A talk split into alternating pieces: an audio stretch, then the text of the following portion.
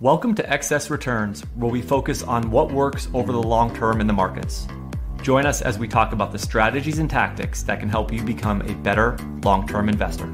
Justin Carbonneau and Jack Forehand are principals at Validea Capital Management. The opinions expressed in this podcast do not necessarily reflect the opinions of Validea Capital. No information on this podcast should be construed as investment advice. Securities discussed in the podcast may be holdings of clients of Validea Capital. Hey guys, this is Justin. In this episode of Excess Returns, Jack and I sit down with Bob Elliott, co founder and CEO of Unlimited, an investment firm that uses machine learning to create investment strategies that seek to replicate the major types of hedge fund approaches out there. We talked to Bob about his investment process, his long career at Bridgewater Associates, the advantages of deploying this type of investment method in an ETF, and we also get his take on the Fed, the possibility of entrenched inflation, and much more. Bob brings a great energy level to the podcast and has some very interesting views on where he thinks the markets might be headed. As always, thank you for listening. Please enjoy this discussion with Unlimited's Bob Elliott. Hi, Bob. Thank you very much for joining us today. Thanks so much for having me. We're going to talk about hedge fund replication strategies and the various types of hedge fund strategies that are out there, uh, the investment process and approach that you're deploying at your firm, Unlimited. And I think we want to kind of take some time to get some of your thoughts on some of the big ticket items on investors' minds things like inflation, maybe um, what coming out of the debt ceiling, how the markets and, and different asset classes um, might start to behave as we kind of come into the second half of the year. Um, but before we get into that, and I hope this is okay, and we'll definitely get into the hardcore investment strategy stuff, but you know, we kind of would really like to spend maybe the first couple minutes just talking about your um, your experience and your really investing career at Bridgewater. Um, I think you started as a investment associate and you uh, worked your way all the way up to the investment committee over a 13 year period. So if you don't mind, I just kind of think we could start there because that's a great, awesome experience we, would like to hear from you from. Yeah, yeah. I mean, I um, I uh, came to Bridgewater uh, right out of college without basically any professionalized investment or macroeconomic experience. I had um, done a fair amount of development and public health work while I was in college, which, um, you know, over time you quickly realize that uh, matters of economic development and public health are really tied to overall macroeconomic dynamics and global macroeconomic dynamics. And so, you know, in many ways, I, I went to Bridgewater um, in my uh, right out of college with the thought it was kind of going to be uh, my master's degree in uh, in in macro was just I had the benefit that they were going to pay pay me uh, to go through it, and there's an extensive training course, and which I I took then, and eventually for almost ten years actually uh, led. And I think in many ways, what I'd say in, about the experience is that it was really an incredible environment to develop that sort of fundamental understanding of how the macroeconomy works to get beyond just one particular asset class or one particular type of uh, investing, but really see the whole spectrum and work with some of the most sophisticated investors in the world. And it was also a place where I developed a, rel- uh, a real deep appreciation for the benefits of systemization.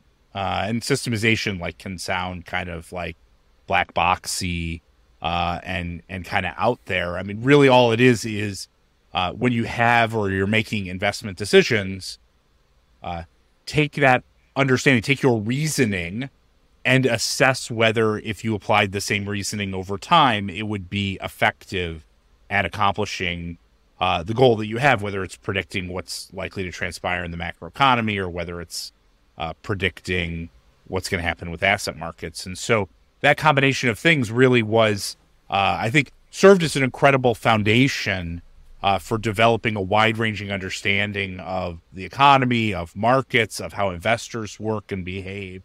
That, um, you know, in a lot of ways is the foundation that, you know, is now what uh, a critical foundation for what I'm doing now at Unlimited. We were joking before the podcast started, and you kind of looked over my shoulder and you said, you know, I don't have as many degrees on the wall as you do, Justin. And they're not, I'm not, those are great, but, but then we kind of turned to you and said, you know, but you have your, probably master's and PhD from you know working effectively at Bridgewater for 13 years. So I think you've you've kind of done your your hardcore learning in the real world. yeah, I mean, I you know the reality is when it comes to investing and understanding how markets work, there is, uh, I I don't think there's a problem with uh, going through and developing understanding through an academic lens. I think there's a lot of value in the discipline and the perspective that that brings. But there's also incredible value in rolling up your sleeves and putting bets on in markets. And there is no greater or faster learning than when you are on the wrong side of a trade. Uh, and that, you know, people who have you you can tell the people who have been in markets uh, and have have felt that pain over and over again and and have learned from it, right? You can that's it's a it's a different it's a different type of investor, different type of real world perspective that's so critical in over time developing, you know, increasingly rigorous and better investing process. You can't do it just out of books. You got to do it on the field.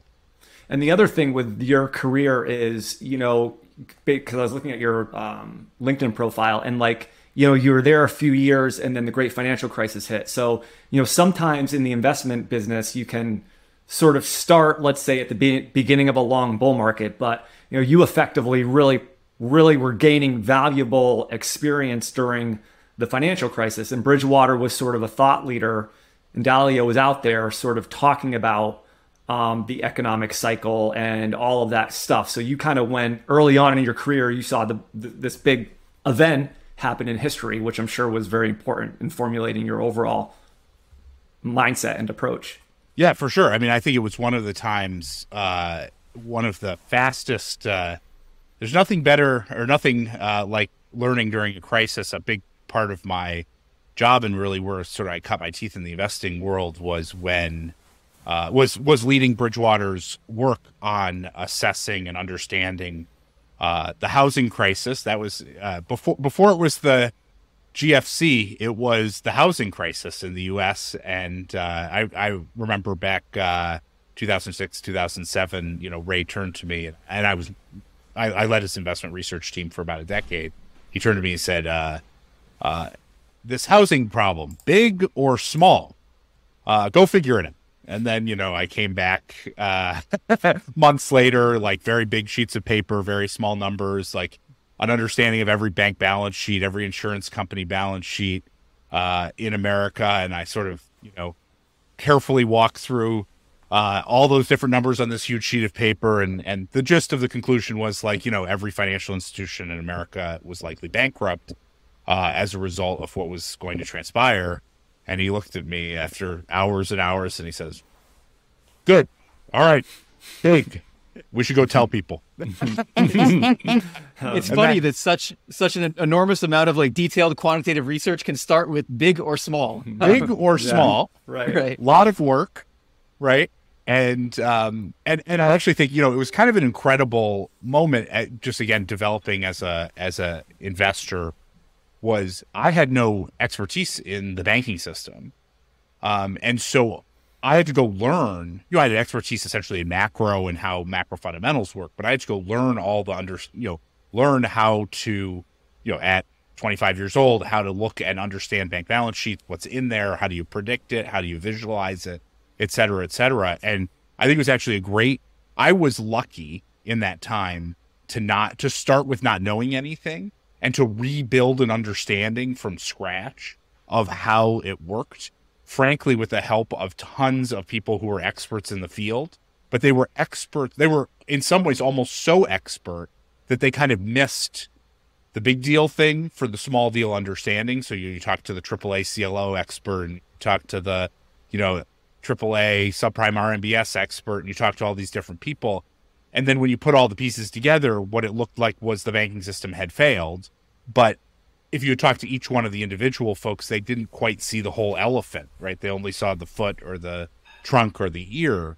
And so it was it was one of those moments where you recognize like have the humility to walk in to these people who have spent you know their lives working on this stuff and just ask questions and understand what they're doing and then apply that sort of rigorous or systematic perspective with that humility that allows you to then learn and understand what's going on and you can come up with insightful unique conclusions but you, you, need kind of all of those elements for it to work right you have to have the systematic or or or sort of fundamental approach and understanding and then you also have to have the humility to recognize that you have no idea what you're talking about from the start and take in that input and understanding in order to develop that insight. So it was really it was really a very neat. I mean, it was obviously it was a very scary time in markets. Uh, I you know people today who talk about this regional banking crisis and think that today was anything like what happened in 2008. Like 2008, we were like staring at the abyss. You know, it,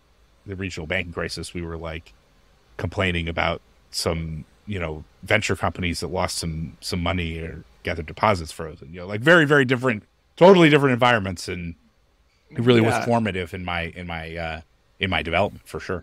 Yeah, like in 2008, it was like you don't want to be long going into the weekend, basically, because you didn't know on Monday what was gonna, you know, what companies were going to be left standing or not. Right. Right. Um, so, what? Just one more on Bridgewater here before we get into the uh, investment stuff. So, what do you think? I'm, I'm curious how you would view this. What do you think the biggest misconceptions are that the public has about Bridgewater in your mind? Yeah, I think in in many ways um, there has been quite a uh, quite a myth developed, uh, and I mean that sort of in the sociological way about the culture and what generated the outcomes that helped build the world's largest hedge fund. And I think, you know, and I was one of the small handful of investors that helped it go from challenger to incumbent.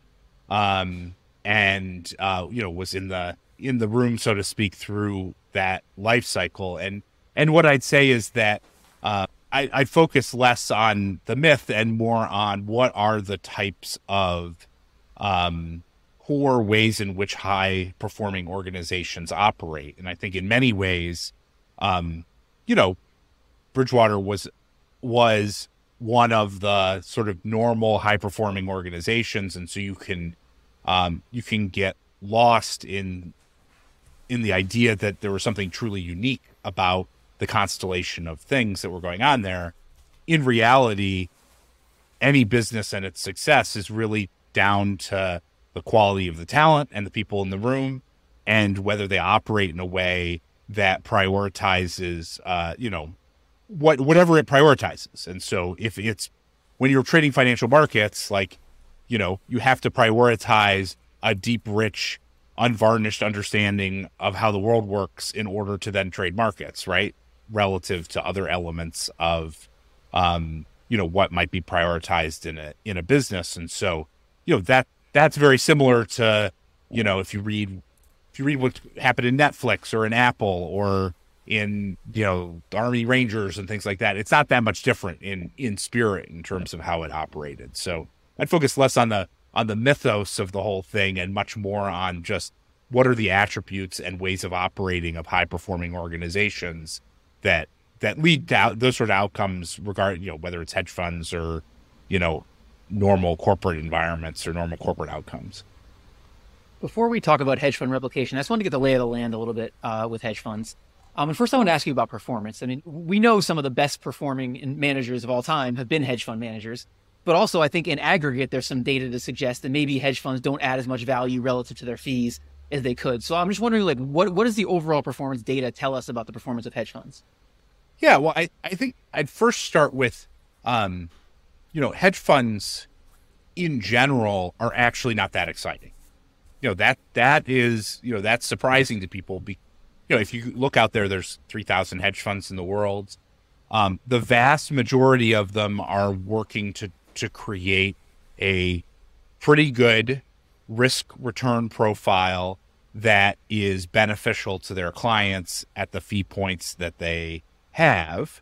Um, and very few funds are really trying to, you know, the funds that make the news are the ones that are like up 50 or down 50 or something like that. But that's not actually how most hedge funds are working. They're much more focused on generate that sort of consistent return stream over time. And so under that under that umbrella, like when you look at what hedge fund performance is the strategies, not not the net of fees returns. The strategies themselves are pretty good. Like uh, over the last 20 plus years, returns that are uh, a bit better than stock returns with about half the monthly volatility and about a third of the drawdowns, you know, which is a pretty good return. And the and you know something like sixty percent of that is generated through traditional, or I'd call it sort of true alpha. uh, about 30% of it is generated from beta or smart beta strategies, uh, better, you know, better packaged beta. And then about, you know, then there's cash return that you get for free regardless. And so the big problem, the big problem with hedge funds is not the strategies. The strategies are, you know, generally pretty good. The big problem for, he- for hedge funds is the, is the fees. I like to say, you know, hedge funds have a, a fee problem, not a strategy problem. And the problem is when you take that return that I just described, and then you take 400 basis points off of it, like a two and 20 strategy, you know, typical two and 20 like fees against, you know, a 10% top line return, that then gets you something that is meaningfully worse. Uh, basically takes all the alpha for the manager, you know, 80 or 90% of the alpha goes to the manager, leaving the investor, you know, not that much better off than they could do on their own. And so that's the main issue. The main issue with hedge funds that you're describing is a fee problem, not a strategy problem. Can you just talk a little bit at a high level about? I know there's certain groupings in terms of the strategies hedge funds employ. Can you just talk about what those major groupings are, like in terms of the types of strategies hedge funds use? Yeah, yeah. I mean, in some ways, I, I think probably the best way to sort of what what the heck is a hedge fund, right? In general, what hedge funds are are um, trading and investing in public markets in an attempt to generate, you know, better than index returns. And there's a couple of different flavors or ways in which funds do that or strategies that are typically achieved. So you have something like global macro, right, where um, those funds would be typically trading directional views on uh, major asset classes like fixed income or commodities, currencies, uh, credit, uh, equity indices, something like that. So generally not stock pickers, generally trading macro asset classes. Then you have something like an equity long short where they're trading typically specific equity views or sector views or country views in the context of overall long and short positions in stock sectors uh, in the stock market in one form or another. You have uh, kind of a different flavor, which is uh, what's called often fixed income arbitrage, but really it's just a set of fixed in the same way you can have your equity long short trading. There's another set of funds that typically make money in trading fixed income products, fixed income and credit products. Um, there's uh, hedge funds that specialize in event outcomes, so specific elements of the capital structure, mergers, uh, uh, things like that that are happening amongst companies. So they're real specialists in that's called event driven. Um, there's funds that focus on emerging markets. Uh, that's a that's a, a reasonable chunk. So you know, not typically many of the big funds will focus on developed world equity markets or developed world fixed income markets. And so, in contrast, uh, many funds will focus on equity markets. And then finally, I think a big, you know, an important uh, area is something called managed futures, which is typically those are trend following or similar strategies uh, using futures as as uh, the primary way in which those uh, those are exhibited or those positions are held uh, across a wide variety of markets. Yeah. In some ways, there's some overlap between those managers and what global macro is doing in terms of the opportunity set. They're just approaching it in a particular way, whereas global macro might include things like value or intermarket action or uh, or fundamental views. Uh, typically, your managed futures investors will be applying uh, views on trends of price across asset classes in order to develop views. That's so a, that's a say, whirlwind tour. there's a lot. There's a lot going on there. Um, so is it fair to say most of them are pursuing like an absolute return type strategy? They're trying to manage drawdowns. Yes, I mean most most funds are trying to beat cash is the basic idea.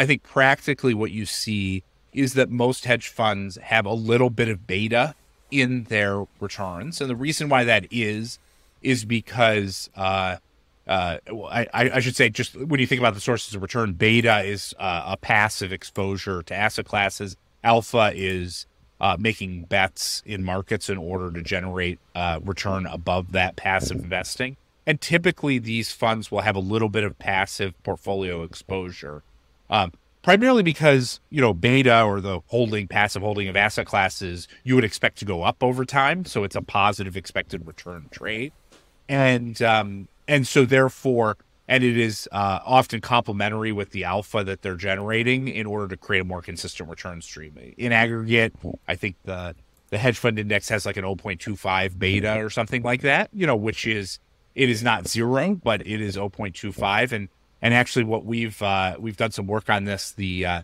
that 0.25 beta is actually uh, constructed in a way when you think about all the allocations that happen in the hedge amongst all the allocators into hedge funds. It actually is a portfolio construction that is pretty close to optimal uh, to be a pairing to a traditional 60-40 portfolio. So the idea there is like from a overall portfolio construction standpoint, hedge funds have basically constructed uh, uh, the the strategy weighing across the hedge fund industry is basically the optimal uh, or close to optimal mix uh, to to from a portfolio construction standpoint to pair with the 60-40 portfolio. Can you talk about how you decided you wanted to maybe replicate these return streams and, and sort of how you went about it? I mean, it would seem like, given all the stuff we just talked about, this is a pretty daunting task to try to replicate all these various things yeah, that are going on. There's a lot of oh, it is, it is for sure. Yeah, so can yeah. you just talk about how you went about that? Yeah, I mean, I think it speaks a little bit to the to the founding of Unlimited and and my co-founder Bruce McNevin and I. You know, we both have decades of experience in the hedge fund industry, and we're thinking about, you know, how should we take all the experience that we have and what should we do with it? Should we run our own fund? Should we try to do something different? And I think the thing that really got us excited was this idea that we could leverage our experience our deep experience having built proprietary strategies across pretty much all these fund styles with um, you know real advancements that have happened in uh, machine learning and statistical learning over the course of the last couple of decades and be able to um, be able to to work to develop technology that that that can can let us uh, create a a pretty darn good replication of what these funds are doing. Not perfect by any stretch, but a pretty darn good replication. And that that is actually quite exciting because the vast majority of investors don't have access to hedge fund strategies, right? If you're, you know, you need to, to have access to the most sophisticated hedge fund strategies, you've got to be, and the biggest managers, you've got to have, you know, billions of dollars under management, right? Even someone with, you know, $25 million typically doesn't have access to a diversified portfolio of hedge funds, or if they do, um, the challenge is that they're typically doing it through platforms, and now we got fees on top of fees and concentration and all sorts of issues, or they go into fund of funds, and those are known to have significant drag relative to the index. And so our idea was, I bet what we could do, our sort of intuition was, I bet what we could do is we could take our experience and take these modern machine learning approaches, pair those together, and develop this technology that allows us to replicate what they're doing. And that, um, you know, that was a pretty exciting problem uh, to see whether we could do it, whether we could basically replicate the, you know, the 50,000 hedge fund analysts that are out there and all of them doing all their different things um, in in real time. And and um, and and you know, sort of when we got through it and we built our first, you know, our 1.0, of the technology was pretty exciting to see just how uh, how good it was at uh, at being able to capture what folks are doing. Uh, you know, the the wisdom of the hedge fund crowd is what I like to call it, right? All the different managers, and you put it all together. And the way that we do it, it in some ways, is pretty simple. Um, like I, I like to start with a very simple example, like global macro funds had their best half year in the first half of 2022 ever, right?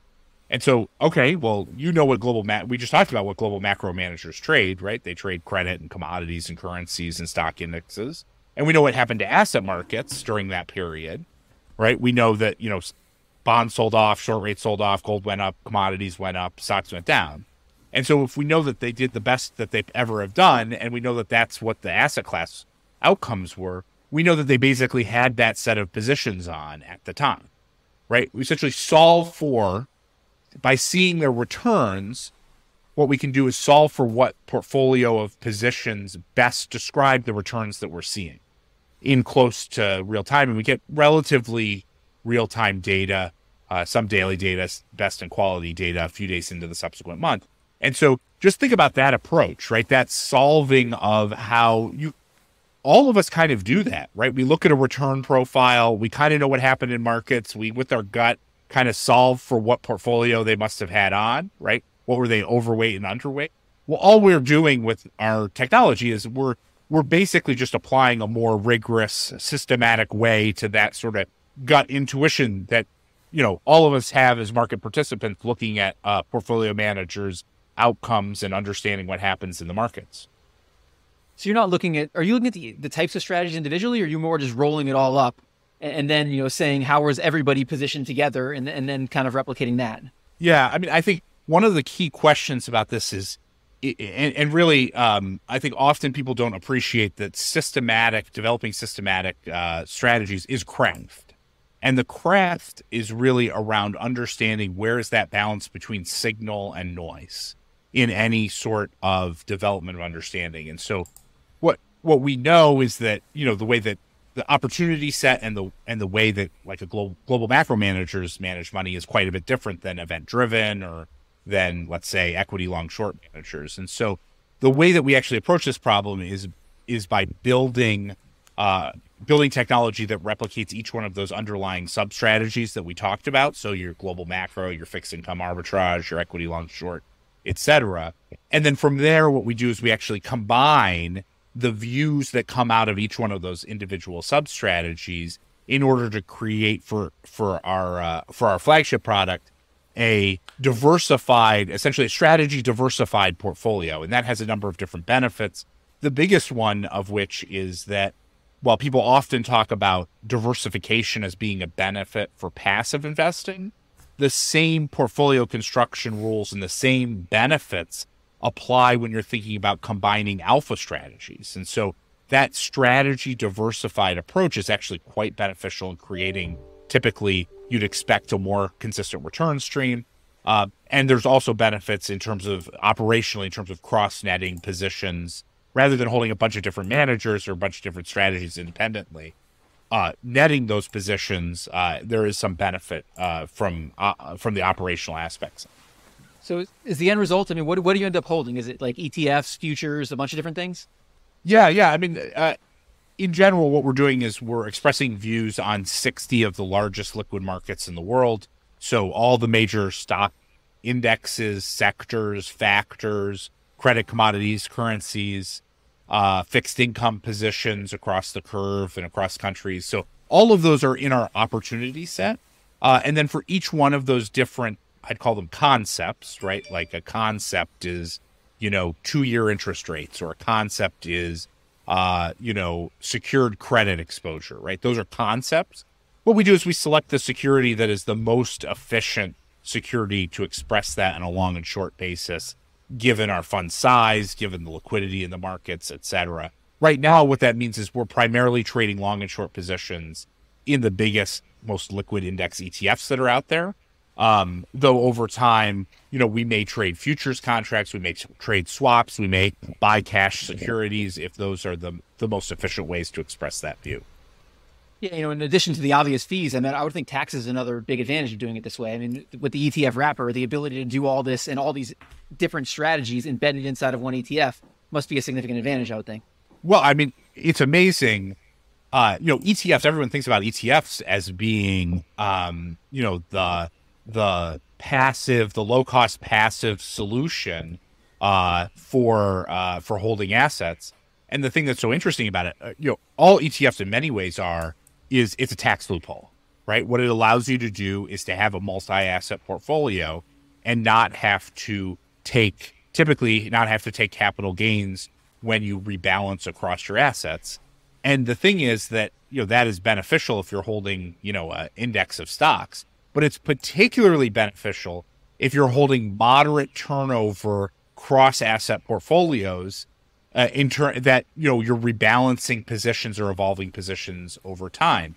And so actually the ETF wrapper is way more efficient, a way bigger deal in maintaining tax efficiency for what we're doing in terms of a multi-asset, you know, cross-asset, moderate turnover portfolio is way better for that than it is even for index investing. And so, you know, in a lot of ways, we came to the. I, am new to the ETF world, right? I was I, I was an old, you know, two and twenty LP guy, um, and I got, you know, rolled up my sleeves, got into understanding how ETFs work and, and their benefits for investors. And, you know, I, it became very clear. It's, it's the, it's the best structure by far for the vast majority of investors to be able to to hold. And as you know, you know ETFs if you, typically if you hold them for more than a year are taxed at capital gains right at the time that you sell the security. So I don't know twenty five percent, let's say, give or take as opposed to traditional LP positions where you're forced to take K1 distributions and pay taxes annually, typically, which is often at your top marginal tax bracket, which is, you know, you know, ordinary income, which, you know, can be upwards of 50 plus percent depending on you know, your jurisdiction, your tax rate. And so that is a real advantage is the the tax efficiency. So, you know, not only are we doing what the managers are doing using technology so we can charge a lot lower management fee, 95 basis points, but we can also do it in a wrapper that's half the fees of uh, of a typical LP structure. This is something that probably sounds a lot better in theory than it is in practice. But one of the things you always see people who want to do is I'm going to replicate the best hedge fund managers. You know, I'm not going to replicate everybody, but I'm going to I'm going to pick out the guys that are the best and I'm going to follow them. And I'm just wondering, what, what do you think about that type of strategy? I mean, do you think that's implementable in the real world? Do you think there's value to that? No, I don't think that there. I have not seen a way in which someone could reliably and durably pick which hedge funds or hedge fund styles will outperform in the future. And I think there's actually pretty good evidence around this point, which is if you go look at fund of funds, right? Fund of funds, literally, their only job is to pick managers right? And you look at how they typically perform, what you see is that um, they typically not only charge fees, right? So you have index drag because there's fee drag, but you also see that there's index drag because of their picking. So typically, you know, if you look over the course of the last 20 years, uh, the net of fees returns of the overall hedge fund index is about 5.5%. The net of fees returns of fund of funds is about 2.2%. Okay, well, that that what that tells you is there's 300 basis points of drag relative to the index net of their fees and their picking ability. And so that gives you a good sense like these people task literally their whole job is to pick hedge fund managers and they can't do it. And so I think what it comes down to from my perspective is that um, is that and, and, and this is there's always a key question that investors always face, which is you know the benefits of diversification are relatively well known right? They're not certain, but they're relatively well known. The benefits or the ability to pick asset classes or the ability to pick managers is highly uncertain. And so when you're thinking about that trade off, should you uh, lean on diversification as a strategy or should you lean on concentration, which is reflective of picking? Right. Many people turn to try to pick because they're overconfident in their ability when the reality is the easy, it's much easier in terms of the work to choose diversification and the reliability of your outperformance when you choose diversification is much more consistent than when you choose when you try and pick winners. Yeah, this seems to be a truth across like the investing industry in general, mutual funds, everything else. Like this this trying to pick winners doesn't seem to ever work out that well. Um, is there any truth though to this idea I mentioned at the beginning that like there's this small group of hedge funds that produce most of the alpha and that they're like consistent over time? Is there any truth to that at all, or is it is it really you know it changes a lot over time? It changes a ton over time, and I think that's one of the things like the the outperformance persistence um, is it just doesn't really exist in the hedge fund industry. Um, and I think a lot of times people will look back, and and there's good reason actually to there's good reason to believe, fundamental reason to believe why there shouldn't be outperformance persistence in the hedge fund industry. And the primary reason why that is is because if you outperform as a hedge fund, then you will typically gain assets, right? As you gain assets, you will typically uh, not be able to engage in either as much diversification of your portfolio of views. Plus, you will also start to incur increasing transactions costs.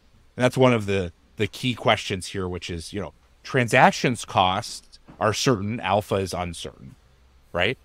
Transaction costs, you pay them, right? Like you, you, you will pay transactions costs, right? So that's why I say they're they're they're certain in terms of having to pay them. Um, versus your ability to generate alpha over time is you know is is quite uncertain and given that fact what happens is as you get as money flows to these managers that are likely to be more skilled, right? Because they've demonstrated outperformance. On a forward looking basis, that flow starts to decay their alpha generation ability. And so you have the but but the issue is you the issue is that there's a lot of randomness in that, right? When exactly does that decay happen? And there's a lot of uncertainty in terms of when that decay happens. And so you kind of look at it and you say, well, the fundamental reasons for why I would expect there to be decay exist. There's also this randomness because, you know, managers, any one manager can get things right, they can get things wrong, who knows? The managers that have done well might just have gotten lucky, right? You don't know. You know, there's always got to be a top 1% manager, right? If you have 3,000 hedge funds, you know, 30 have to be great, mm-hmm. right? It's just, there's just randomness to it, right? And so, because of these two points, because of the fundamental point and the uncertainty about what's generating the returns, the idea that you're going to be able to pick on a forward-looking basis is is uh, it's it's highly uncertain. It's highly uncertain. So, what I'd say is have the humility to recognize that the benefits of diversification are relatively well known and your ability to pick is extremely uncertain. And given that trade off, pick diversification, right? That's what we're doing. Have the humility to pick diversification. How would you think about the strategy in terms of like an overall portfolio? I mean, would you look at it as sort of an absolute return type strategy that's pretty uncorrelated with stocks and bonds? So it creates like a more efficient overall portfolio? Is that kind of how you would look at it? Yeah, I mean, what uh, I like in this question, uh, you know, part of the inspiration actually of of Unlimited was um, a fair amount of my time at at Bridgewater. I got to work with some of the biggest, most sophisticated uh, clients in the world. You know, these big institutional asset managers, and um, and one in particular was one of the most sophisticated, the Future Fund for Australia. They're they're one of the most sophisticated asset managers. They're big enough they can basically do whatever they want in terms of invest in any manager in the world. And what I saw them do was build a portfolio which was about half traditional liquid securities and about half uh, alternatives, as you sort of described them. And within that alternative bucket, what they did is they invested about about uh, twenty percent of their overall capital, um, so about forty percent of that alts bucket in uh, in hedge funds. And the way they build that hedge fund portfolio is they invested in something like you know dozens of of hedge funds and because they were big enough, they were able to beat down fees. Right. And so what did they do? They basically built a diversified alpha portfolio, hedge fund portfolio, which represented about 20% of their overall portfolio at a much lower cost. And that was super beneficial, right? Strategy diversified, manager diversified portfolio. And that 20% slot of their overall portfolio was was very beneficial in navigating particularly challenging beta environments. And so um, I, th- I think that's basically how I would think about it. You know, unlimited is basically just that solution for the everyday investor, right? Instead of having to go find dozens and dozens of managers and beating fees down, we, you know, what we've tried to do is basically do the work for you, which is like buy an ETF. It basically is strategy diversified, manager diversified, and lower cost than typical LP positions. And so that's what we're trying to do with with uh, with our strategy.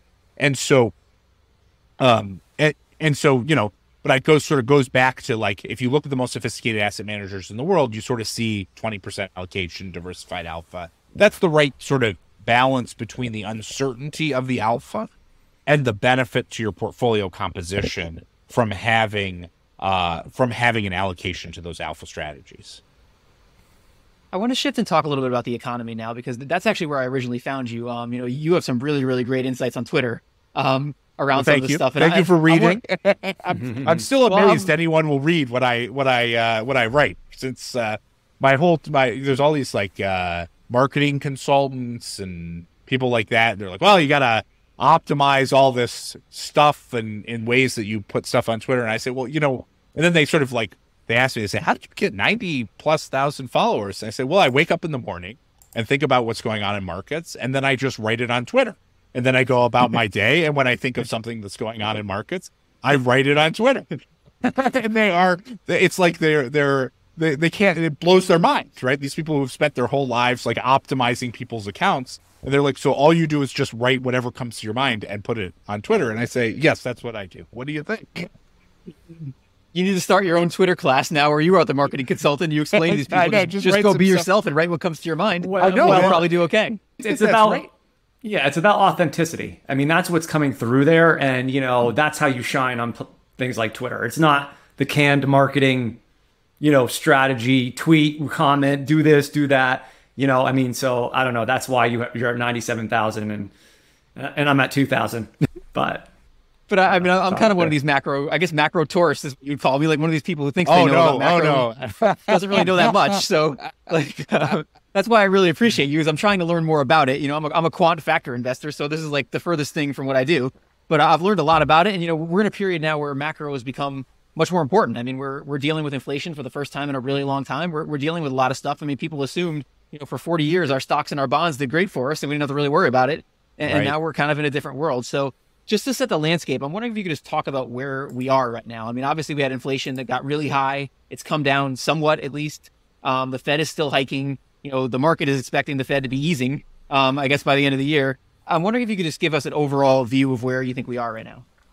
Yeah, I, I think you know one of the things, the challenges of uh, of of a macro perspective, say versus a factor investor's perspective, quant factor investor's perspective, is the sample size is just like so low relative to, you know, if you're a quant factor investor, right, you can invest in like five thousand stocks on as frequent as you know, like a daily basis for the last 30 years, right? The sample size is just so high. When you think about the macro economy and you sort of the simplified macro economy, there's really, you know, in the US, there's been like 10 cycles over the last, you know, 10 data points over the course of the last uh, 75 ish years. And so I think part of what you have to do as a macro investor is you have to start to build the intuition about how these linkages work. And so if we think about where we are today in in the cycle, in a lot of ways, um, we're, we're what we're experiencing right now is a very typical late cycle dynamic.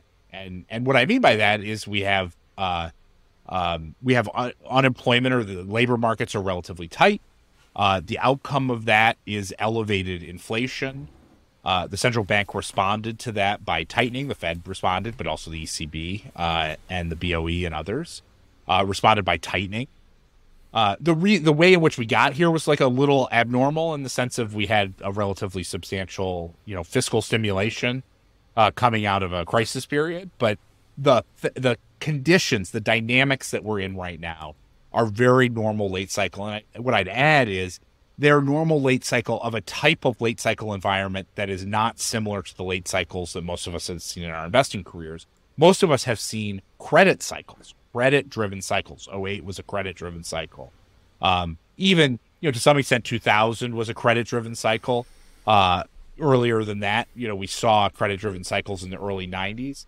What we see today is not a credit driven cycle, but an income driven cycle, a nominal income growth driven cycle. And I think that's a very important dynamic because the way in which those cycles end is a bit different than, and the sensitivity to tightening is a bit different than a typical credit cycle, right? Typically, what happens is you raise interest rates, people go from borrowing a lot to not borrowing.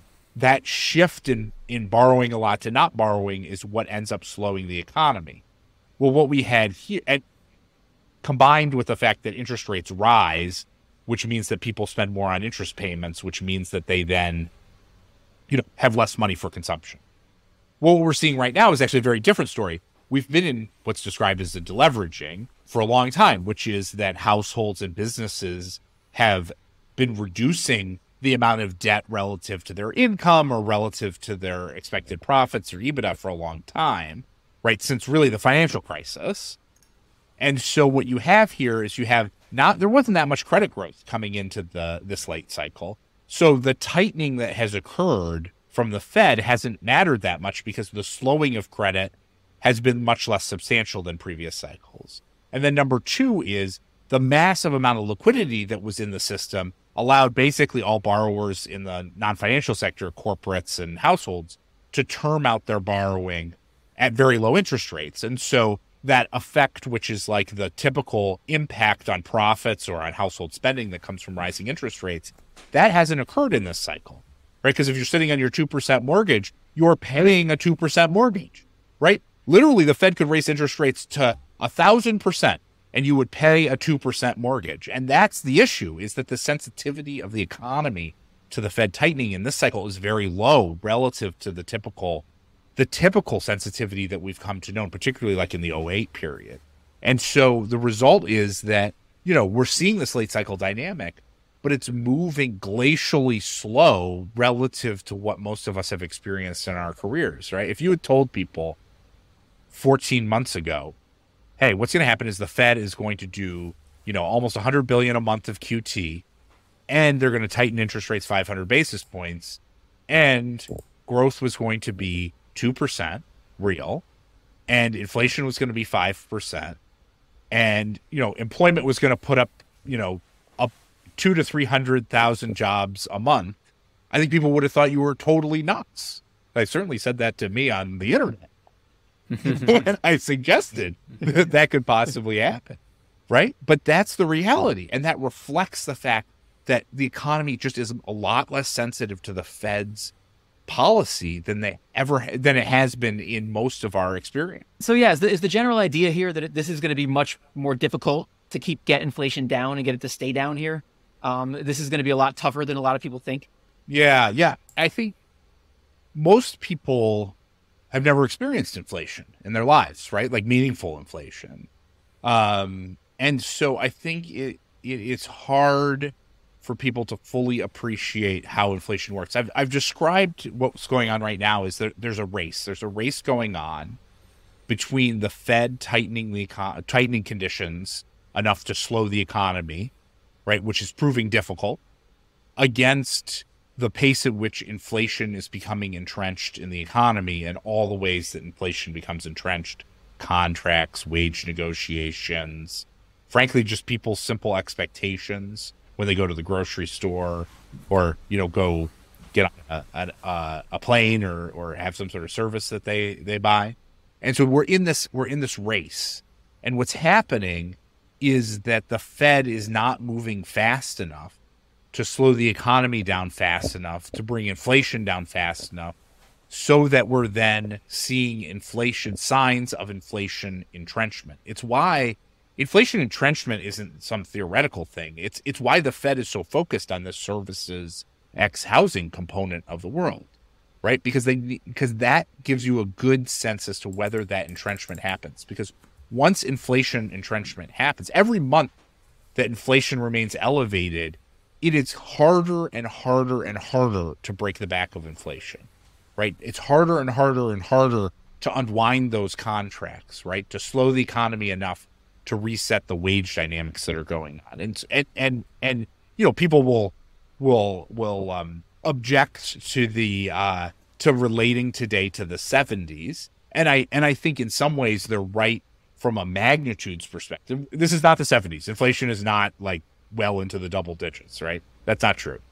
But the dynamics, the mechanisms, the linkages are exactly the same which is the longer that inflation remains in place, elevated infl- inflation remains in place, the more depth of recession that needs to occur in order to bring that inflation durably down. And, you know, right now it's not looking good. It's looking, you know, the Fed has not made any progress on inflation in six months.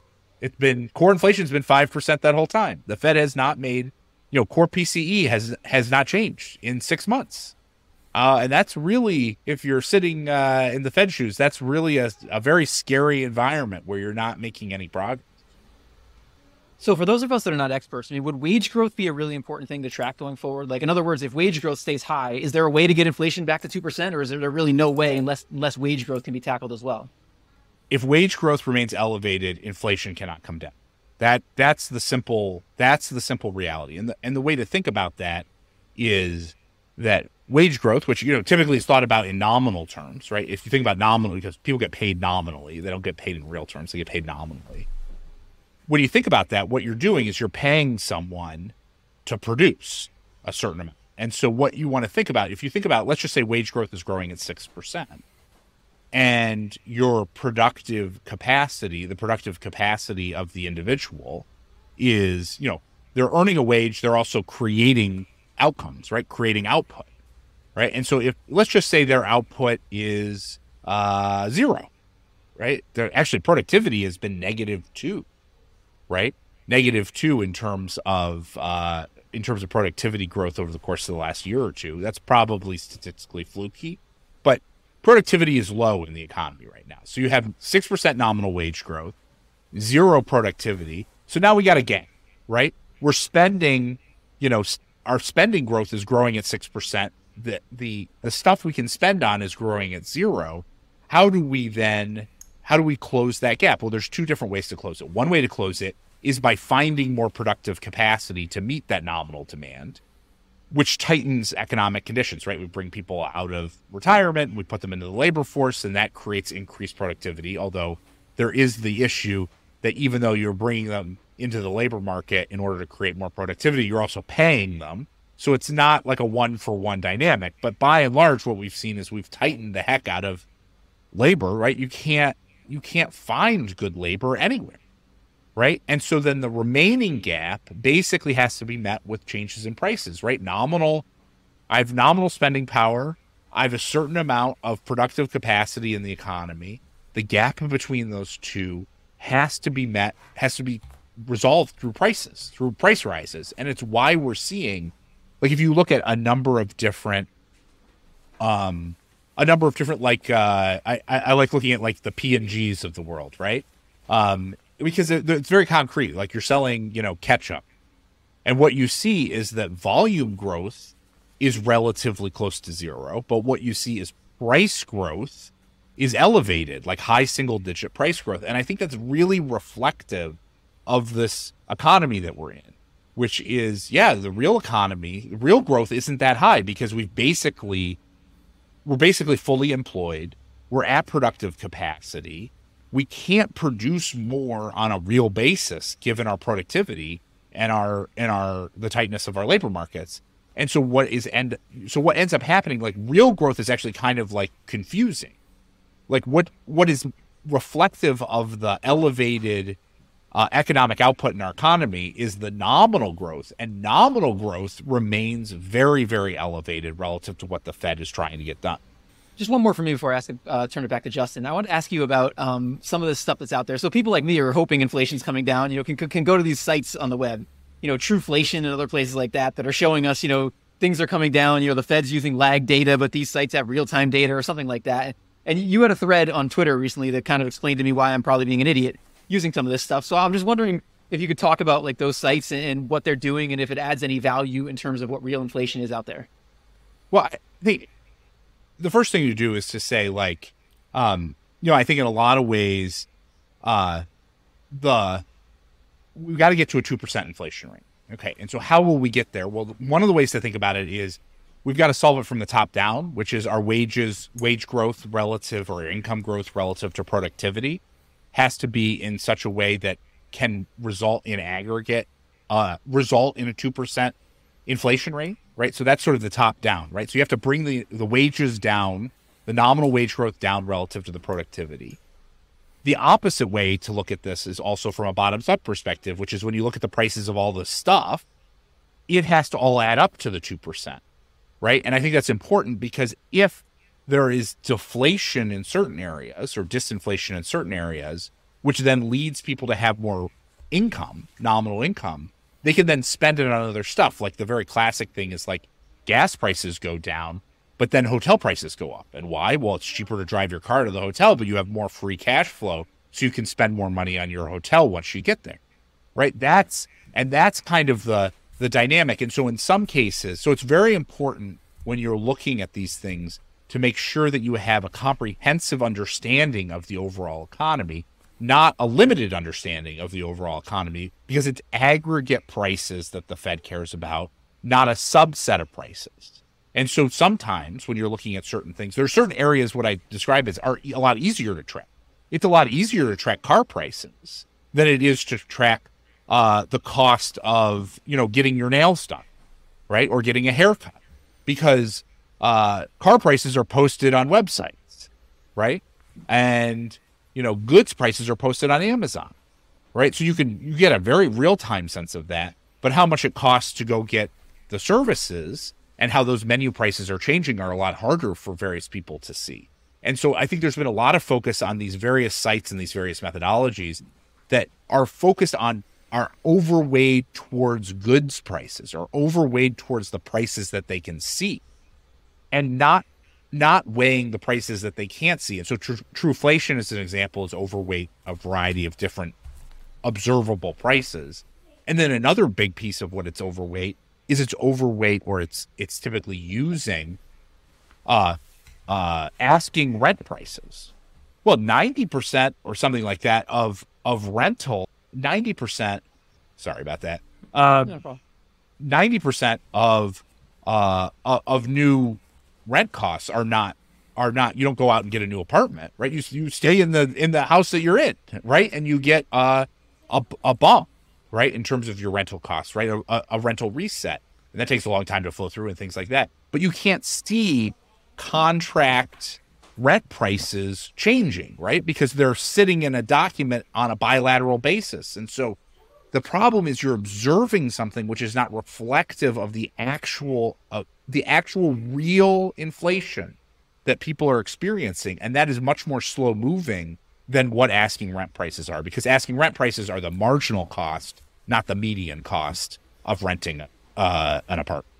I'm trying just to think about this uh, tactically here. So if you have inflation entrenchment that's uh, here and it's entrenched, and the Fed stays uh, or has to stay uh, higher for longer, or maybe even has to start to raise more, then it would seem to me, I'm trying to think about asset classes and positioning. It would seem to me, I'm just going to sort of outline these. It would seem like value over growth, it would seem like short versus long in terms of fixed income, gold, maybe, and commodities. It would seem like, you know, housing supply is still going to remain tight because you know, people to your point earlier, um, you know, a lot of there's been 10 years of you know two to three to four percent interest rates. No one wants to borrow at a six or seven percent um, mortgage. I'm thinking like U.S. debt service is going to be a lot higher now and in the future. So I'm just trying to think. I mean, what do you think about asset classes and positioning? I know this isn't the way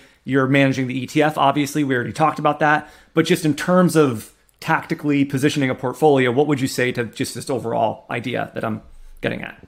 Yeah, well, I think the the the biggest um, there, there's two things to think about. First of all, um, you know, where do we have to go in order to get this inflation problem solved? And what we have to do is we have to have enough of a tightening of financial conditions to create enough of a slowing of spending, to create enough of a hit in uh, earnings to create a slowing of hiring or weakness in the labor market, which then will create a slowing of incomes and a durable slowing of nominal demand. Right. So that's the path we have to go down. And then I think what you see in the markets uh, today is you have to compare. That's the path we're going on. Like, to be clear, unambiguously, we're going down that path. And then, because it's the only, it, it, it is the only solution, right? So there is no soft landing. The soft landing will never happen because you can't have the inflation come down in the way the Fed needs uh, with the soft landing, right? And so, how do we solve this problem? Well, so that's the path we're on. And then I think what's really important to recognize when you're thinking about trading assets is you you don't just trade assets based upon uh, what's happening with economic momentum. What you have to trade assets on is economic momentum or your view, future view of what will likely transpire compared to what's priced in. And so that's actually, I think, one of the most interesting things about this cycle is most of us, you know, learned over the last 15 years up until uh, up until the recent period.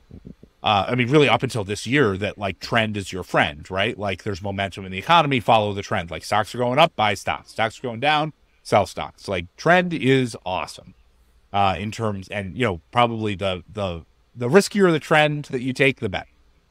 What we have today is we have so much uncertainty in terms of what's going on in the market and so much desire to sort of call the turn that what we're getting is the macroeconomy is like you know a tanker ship slowly slowing down right? It's like boring. If you if all we did was we looked at the macroeconomic stats every day no financial markets just the macro stats you would be bored to tears right? FinTwit would be a lot more boring if we didn't actually have the markets to be looking at every day, right? But instead, we have these markets where expectations are wildly whipping around. So, like, just think about this year. We went from soft landing, which is a cut in interest rates, to higher for longer until March 8th, right? Which was interest rates, you know, short rates to 6%, to deflationary depression, you know, 150 basis points of cuts in the next six in the next six months to today where we're getting back to at least flat and maybe higher. Well, the reality of the macroeconomy has not changed like that.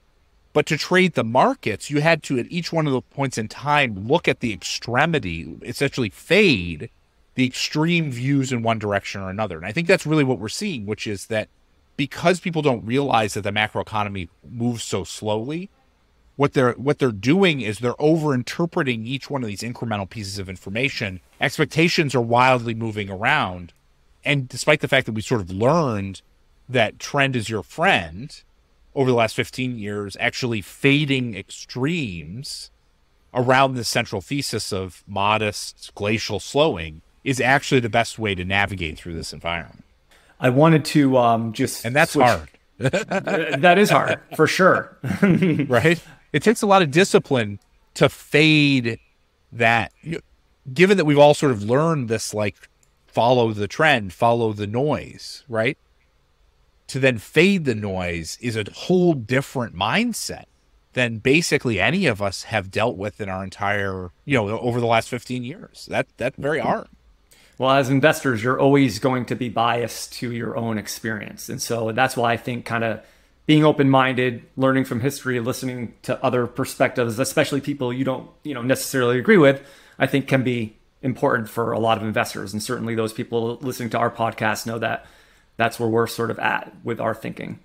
Um, I wanted to switch gears a little bit and ask you about the debt ceiling. So, um, and I, I, don't have my hands on all the numbers here, but um, you know, I think that the uh, the federal government stopped issuing debt kind of going into the debt ceiling negotiation and the talks and you know without knowing if we were going to actually pass it. But as a result of that i think there's going to be a lot more debt now issued for the rest of the year. And i'm just wondering if you've thought through any of the you know possible negative implications on that in terms of liquidity draining out of the market or any other sort of risks that could happen. Yeah, I, I think this um this post debt ceiling uh situation is like it's like the quintessential challenge with you know like FinTwit commentary today. So you've got a set of people who are like, well, a lot of the issuance is going to be in in bills, and you know bills are essentially a cash like instrument, and so if people take cash out of you know our uh, RRP and and and put it into bills, it doesn't really matter, right? Um, you know, so they'll sort of sit there and they'll say, "Ah, doesn't matter," right? And then there's other people who will talk about a trillion dollars of TGA needs to get get refunded, and this is a massive amount, and you know the world is going to come to an end, and asset prices are going to fall apart, and this is the bear moment. And the reality is, um, you know, it's like kind of in between that, which is that um, the Fed is going to issue, or the Fed, the Treasury is going to issue a fair amount of new debt. A lot of it is going to be in the form of bills. Those bills aren't really going to matter much. Um, it'll probably, you know, draw down cash in other locations and have it flow into T bills. But, you know, because it's cash for cash like dynamics, it won't really matter for asset prices or anything like that. It'll just be like people shifting between cash assets and not really selling risky assets. At the same time, there's going to be a relatively significant amount of duration sales, which add to added to the continued quantitative tightening, which like, you know, we all like forget, you know, 100 almost 100 billion dollars, you know, a month of quantitative tightening just keeps coming, right? Um, or at least as high as that amount. Um, you know, it just keeps coming into the market. And so each each month basically you've got to find people to buy those incremental bonds.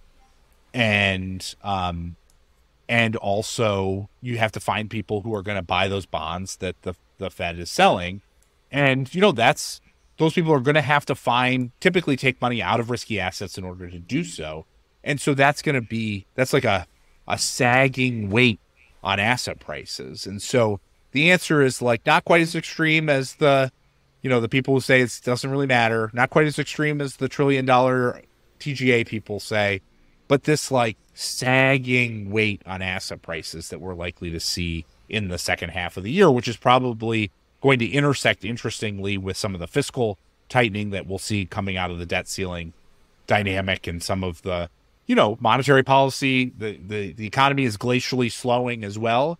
And so you know that might all sort of like you know we might wake up november 1st and say huh like the economy is now you know slowed enough to to to be a more meaningful you know to be meaning at that point you know and it seems like um you're sort of making an argument for um, maybe a longer term sort of um, challenging market, I guess. You know, I think a lot of investors, if you started investing anytime since 2003, I mean, the financial crisis was painful, but you know, it wasn't that. It started in maybe late, well, mid 07 to late 07, the cracks, but then we bottomed in March of 09. And then, you know, the COVID thing wasn't, it was like, you know, one month downturn. So I think a lot of investors are sort of used to this quick bounce back. And I think what you might be articulating here is that, you know, we might have some heavy wood to chop going forward. Yeah, I mean the the the main I think it's it's reflective an inflationary dynamic does not uh totally changes the the reaction function of the central bank.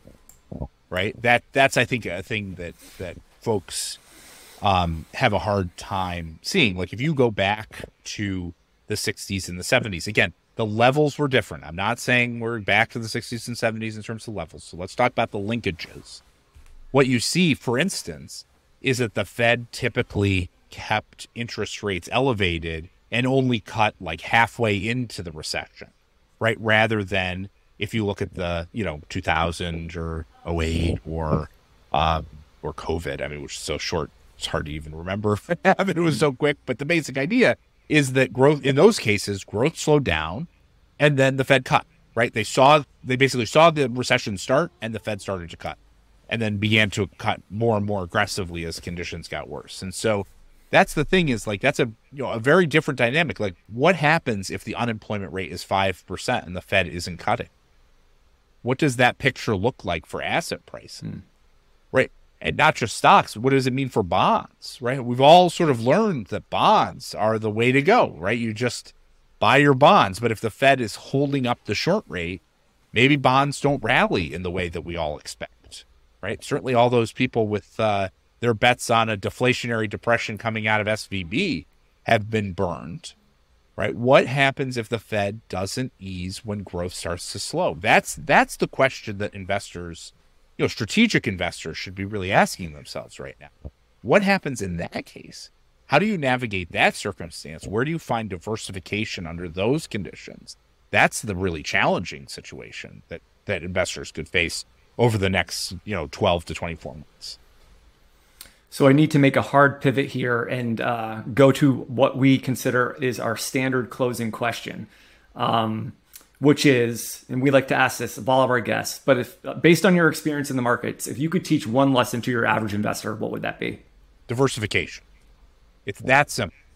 Diversification, right, is the ticket to uh, is the ticket to building durable wealth over time.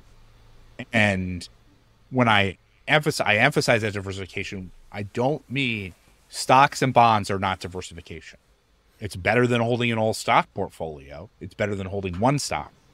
But true diversification means diversifying your asset class exposures and diversifying your strategy exposure, your alpha strategy exposures, right? In order to generate that consistent return.